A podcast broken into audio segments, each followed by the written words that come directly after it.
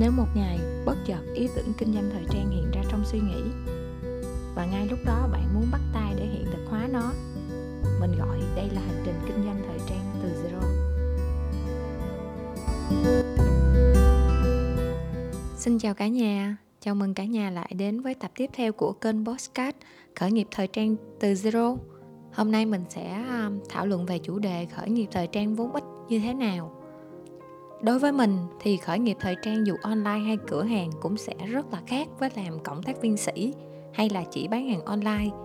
Vì khi đó bạn sẽ đi giúp một nhóm khách hàng giải quyết một cái trăn trở gì đó của họ với thương hiệu do bạn tạo ra, chứ không phải là chỉ đơn thuần là bán một cái sản phẩm do một người khác tạo ra. Nên à, dưới đây mình sẽ liệt kê ra ba con đường mà bạn có thể chọn để bắt đầu hành trình khởi nghiệp thời trang của chính mình với ba con đường dưới đây thì không có con đường nào tốt nhất chỉ có con đường phù hợp nhất. Vì kinh nghiệm và nguồn lực của mỗi người mỗi khác mình có yếu tố phù hợp với con đường nào hơn thì chọn con đường đó thôi. Nếu bạn bắt đầu với một số vốn ít thì các con đường bạn có thể nghĩ tới là một mình kinh doanh trên sàn thương mại điện tử.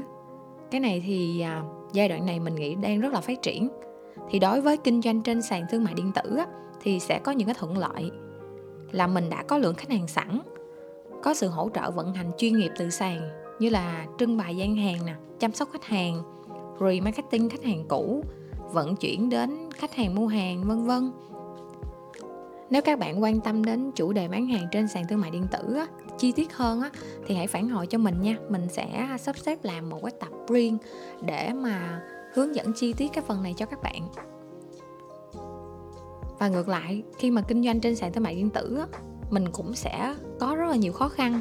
Ví dụ như là sức cạnh tranh rất là lớn nè trên đó rất rất rất là đông người bán luôn.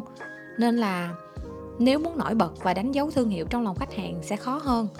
Vì khách hàng có quá nhiều sự lựa chọn mà cái tệp khách hàng thường ưu tiên trên sàn là hai yếu tố rẻ và lượt mua. Mà hai cái đó khi mà gian hàng bạn mới mở đều không có nên không có thể cạnh tranh các gian hàng kỳ cũ khác thì sự những cái gian hàng mà đã kinh doanh lâu trên sàn họ giết mình cái một à. Họ giảm giá kịch sàn một ngàn hai ngàn hay là họ flash sale. Thì tất cả cái đó họ đều có thể làm được chủ yếu là họ lấy traffic thôi. Đừng họ chạy quảng cáo trên sàn á giá nó rẻ. Trong khi đó mình á kinh doanh trên sàn á bán một phải có lời liền để duy trì bán cái số 2, số 3 nên mình nghĩ đây là những cái khó khăn khi mà bạn chọn kinh doanh trên sàn thương mại điện tử con đường số 2 đó là kinh doanh online qua các nền tảng mạng xã hội ví dụ như Facebook, Zalo, Instagram, TikTok, vân vân. Thì đối với các bạn chọn kinh doanh qua con đường này á thì chúng ta thường sẽ có sẵn tệp khách hàng là người quen, là bạn bè nên thường mới bán lúc nào cũng thấy được sự ủng hộ rất lớn của mọi người hết á.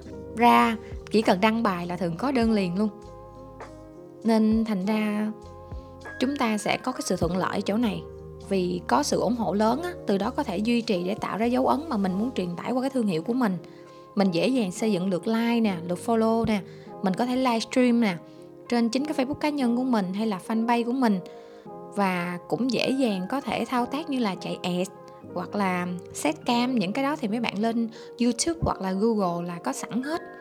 Bên cạnh đó khi mà kinh doanh online qua các nền tảng mạng xã hội này á nó cũng có những cái khó khăn nhất định khi mà bạn xài hết tệp khách hàng có sẵn á, thì sẽ khó khăn hơn trong việc tiếp cận khách hàng mới. Bởi vì giai đoạn này á, chạy quảng cáo ngân sách thì cao. Các mạng xã hội này á, thí dụ như phổ biến nhất sẽ là Facebook thì bóp tương tác liên tục quét Facebook. Giống như một ngày đẹp trời mở mắt ra thì Facebook nó không còn vô được nữa một hai ngày giống như vậy đó. Thì những cái đó rất là rủi ro. Ngoài ra cái việc chạy quảng cáo trên các nền tảng này á, sẽ tốn rất là nhiều chi phí mà đôi khi á, cái chi phí bạn bỏ ra để chạy quảng cáo nó còn cao hơn cái doanh thu mang lại nữa. Con đường số 3 đó là các bạn sẽ bắt đầu tập tành bán hội chợ, lấy lượng khách hàng trực tiếp, sau đó build thành một cửa hàng riêng của thương hiệu của mình. Thì ở cái con đường này, chúng ta sẽ có những thuận lợi là có sẵn tệp khách hàng chất lượng. Bởi vì thường bán hội chợ lúc nào thì cái ban tổ chức của hội chợ đó cũng sẽ quảng cáo để kéo một lượng khách hàng tới thì khi đó bạn có thể tự build một cái tệp khách hàng mới. Ngoài cái tệp khách hàng là người quen, là bạn bè của mình. Qua những cái buổi bán hội chợ, bạn còn có thể học tập trao dồi nhiều kỹ năng hơn. Ví dụ như là bán hàng nè, tư vấn nè, chăm sóc khách hàng, khảo sát thị trường, vân vân. Làm tiền đề cho việc đào tạo nhân sự và quản trị sau này của bạn ở cái thương hiệu của bạn. Bên cạnh đó, khó khăn cho cái con đường này đó là tốn chi phí thuê gian hàng nha thực sự khi mà bạn thuê gian hàng ở hai ngày cuối tuần ở một cái hội chợ nó là tiền triệu chứ không phải là ít. Nên là không bán được là lỗ ngày đó luôn. Còn online có những ngày traffic bạn giảm. À, không có bán được nhiều. Bạn vẫn có thể đăng bài duy trì.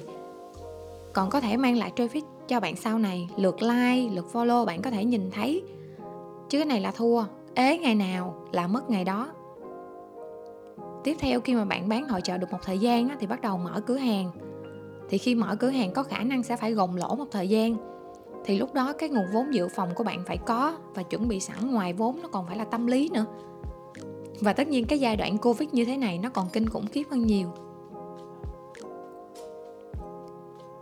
Thì trên đây mình đã chia sẻ các bạn theo kinh nghiệm của mình đã từng đi qua, sẽ có những con đường này nếu bạn bắt đầu muốn kinh doanh khởi nghiệp với thời trang con đường nào mình thấy nó cũng sẽ có những cái thuận lợi và khó khăn riêng hết.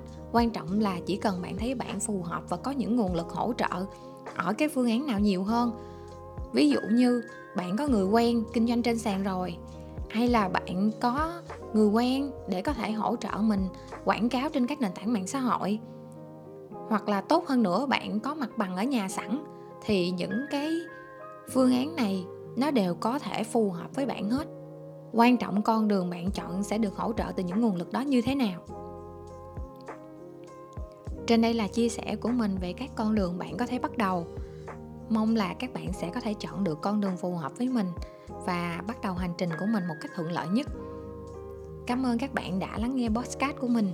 Nếu các bạn thấy podcast hay và bổ ích, mong các bạn sẽ chia sẻ với bạn bè của mình nha. Cảm ơn và hẹn gặp lại các bạn ở tập tiếp theo nha.